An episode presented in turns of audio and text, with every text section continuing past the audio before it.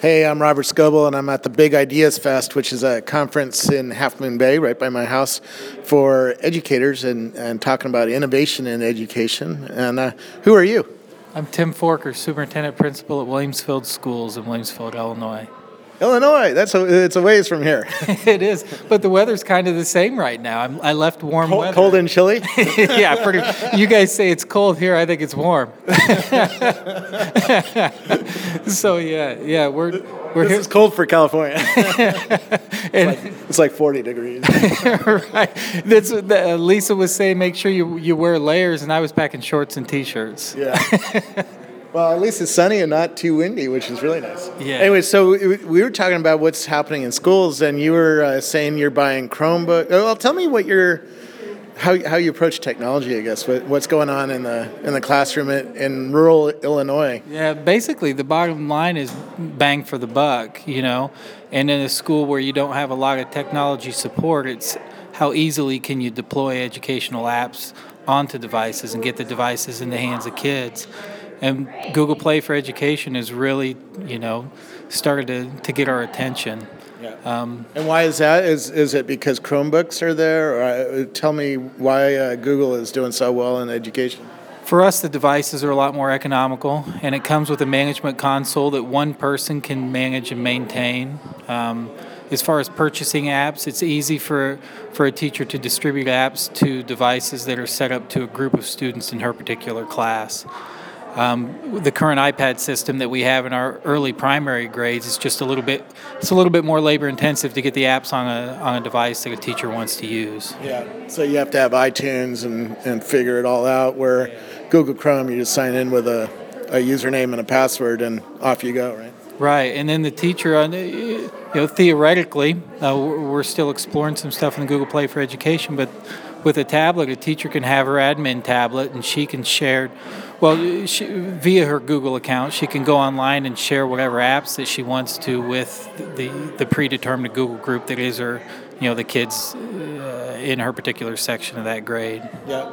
Uh, tell me what, what you guys are paying. Well, first of all, do you have a computer for every kid yet? Uh, what, we tell do me. Not, we do not. We still have classroom sets, and, and we kind of mix and match too. When one teacher has a prep period, we steal devices from her and put them in kids' hands in other rooms. So we're not a one to one yet. Um, we're hoping to get there.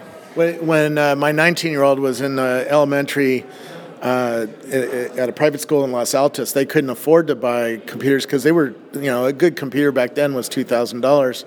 Tell me what a like a Chromebook costs today. Chromebook right now we can get the the most economical Acer for 199, which makes it 230 with the management subscription. Um, the newer Acers we're looking at 250 to 280, and the Samsungs are 250. So it, we've got four quality devices to choose from that we field you know we field tested um, all of them except for the the newer touchscreen Acer. Um, they're all durable, they all work well, and they're all under $300. That's just crazy.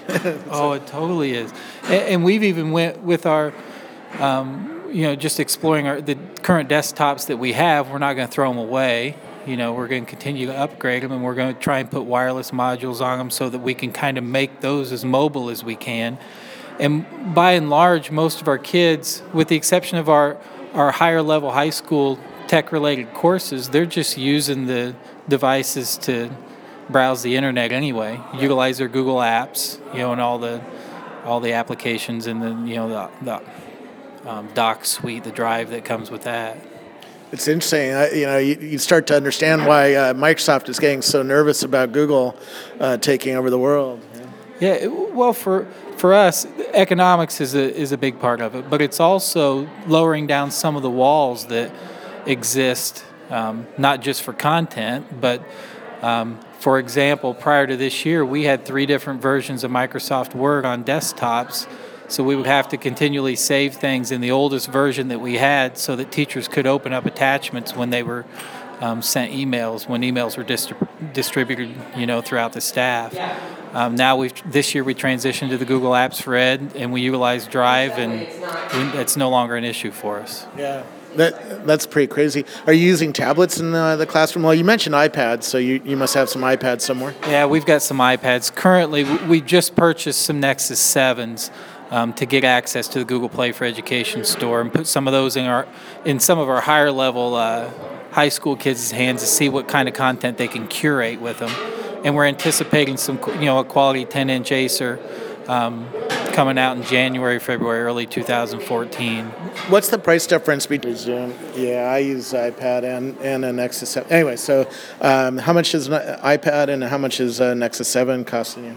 Generally, a Nexus 7 is 200 bucks. We, we get it with the management, you know, license, so it's 230. Um, iPad, we're looking more at the six, seven hundred dollar range. Um, and, and, so they don't give you an education discount or anything like. Apple's really holding the price up. Yeah, they pretty much hold their price up. Yeah. What uh, and which really Google does too because theirs are listed. That's we buy them for basic list price on Amazon, so yeah. we're not getting an education deal per se. Right, but uh, uh Google is selling them at pretty much what they cost to build, where Apple's making their thirty to 50%. Right. And from our angle, we're just we're trying to get devices in front of you know, we're trying to get learning activities in front of kids and personalize the education experience as much as we can. Yeah. So the more devices we can get that are top notch in quality, the better off it is for our, our kids in our community. What are you finding about the app uh, app quality differences between uh, Android tablet and uh, iPad? Are you finding there is a gap or are you not tell me what you're finding? Yeah, Apple's still uh, they're still the leader. Um, it's going to be a, a, little bit of a difficult switch for especially our kindergarten, our first grade teachers who have been in that world and they've got the apps that they love to use and they know that work. Um, we're anticipating the you know the Android developers to catch up. Um, and we're seeing that gap close pretty fast. And it looks like with the Google Play for Education store, they've they've targeted maybe the higher level um, chemistry, physics type applications to get in the door with the older kids. So we're going to try and leverage some of that potential that exists right now. Cool. What, what else is it like being a superintendent in Illinois, and, and what are you seeing happen with technology, and uh, what are you uh, focusing on at this uh, conference, the Big Ideas Fest? Um, from a from a Big Ideas Fest standpoint, it's just for for me, I'm I'm content driven and content oriented. So we've got bandwidth at our place. Not all, you know, people in our part of the world have have the bandwidth that, that they need. We're we're fortunate we do. We I think we're strategically attacking the device. You know, we've got the infrastructure in place. We're strategically attacking the devices.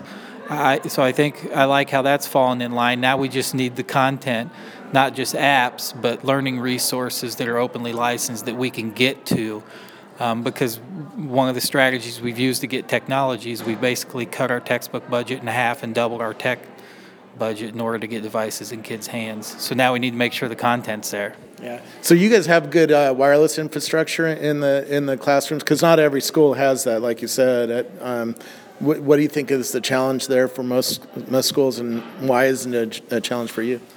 Um, first of all, we've got a local telecom provider that works with us. We've got a mid-century telephone co-op that, that feeds our community, so they've helped us get fiber to our building just this fall.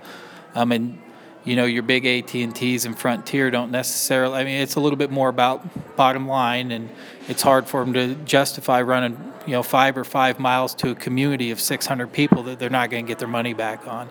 So that's one hurdle we don't have. Um, we have a a good maintenance guy and a good tech guy and and a few of us that are tech savvy. You know, we laid the cable ourselves. We researched what wireless um, access points to buy, switches, and, and and put all that stuff in ourselves this summer. So so we have infrastructure to to meet the you know the SETDA guidelines for as far as the eye can see.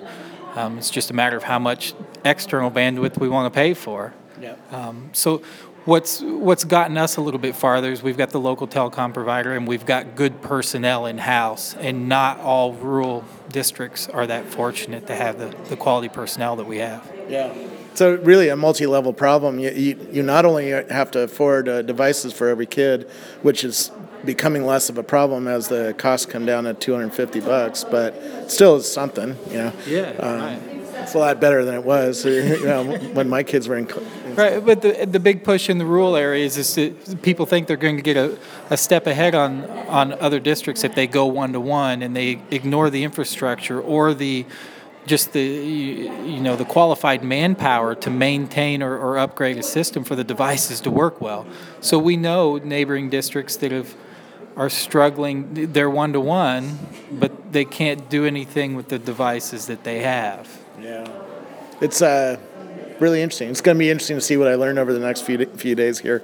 Um, the uh, yeah, it's a problem because these things go obsolete pretty fast. You know, an iPad. I have an iPad one, and it's barely working at this point. You know, it just doesn't have the uh, the the processing power to keep up with the modern modern apps. And it's a mind shift change, and we have to sell our communities and board on these devices are going to have about a three year shelf life, and we just have to know that when we make a purchase. Um, I've got you know friends in the community that um, get get vocal about the fact that we should wait to make purchases because something else is going to come out, and if you get in that mindset, you never make a purchase. No, you got to buy in at some point. time, yeah. Well, cool. Where do we find you guys? Uh, do you have a blog or Twitter or anything uh, like that? Williamsfield Schools are uh, we're big on nicknames, so our, our website's billtown.org. So if you look for Billtown Bombers on Twitter or Williamsfield Schools on Google Plus or or billtown.org, that's where you can find us. Very cool. Thanks so much. Yeah, thanks.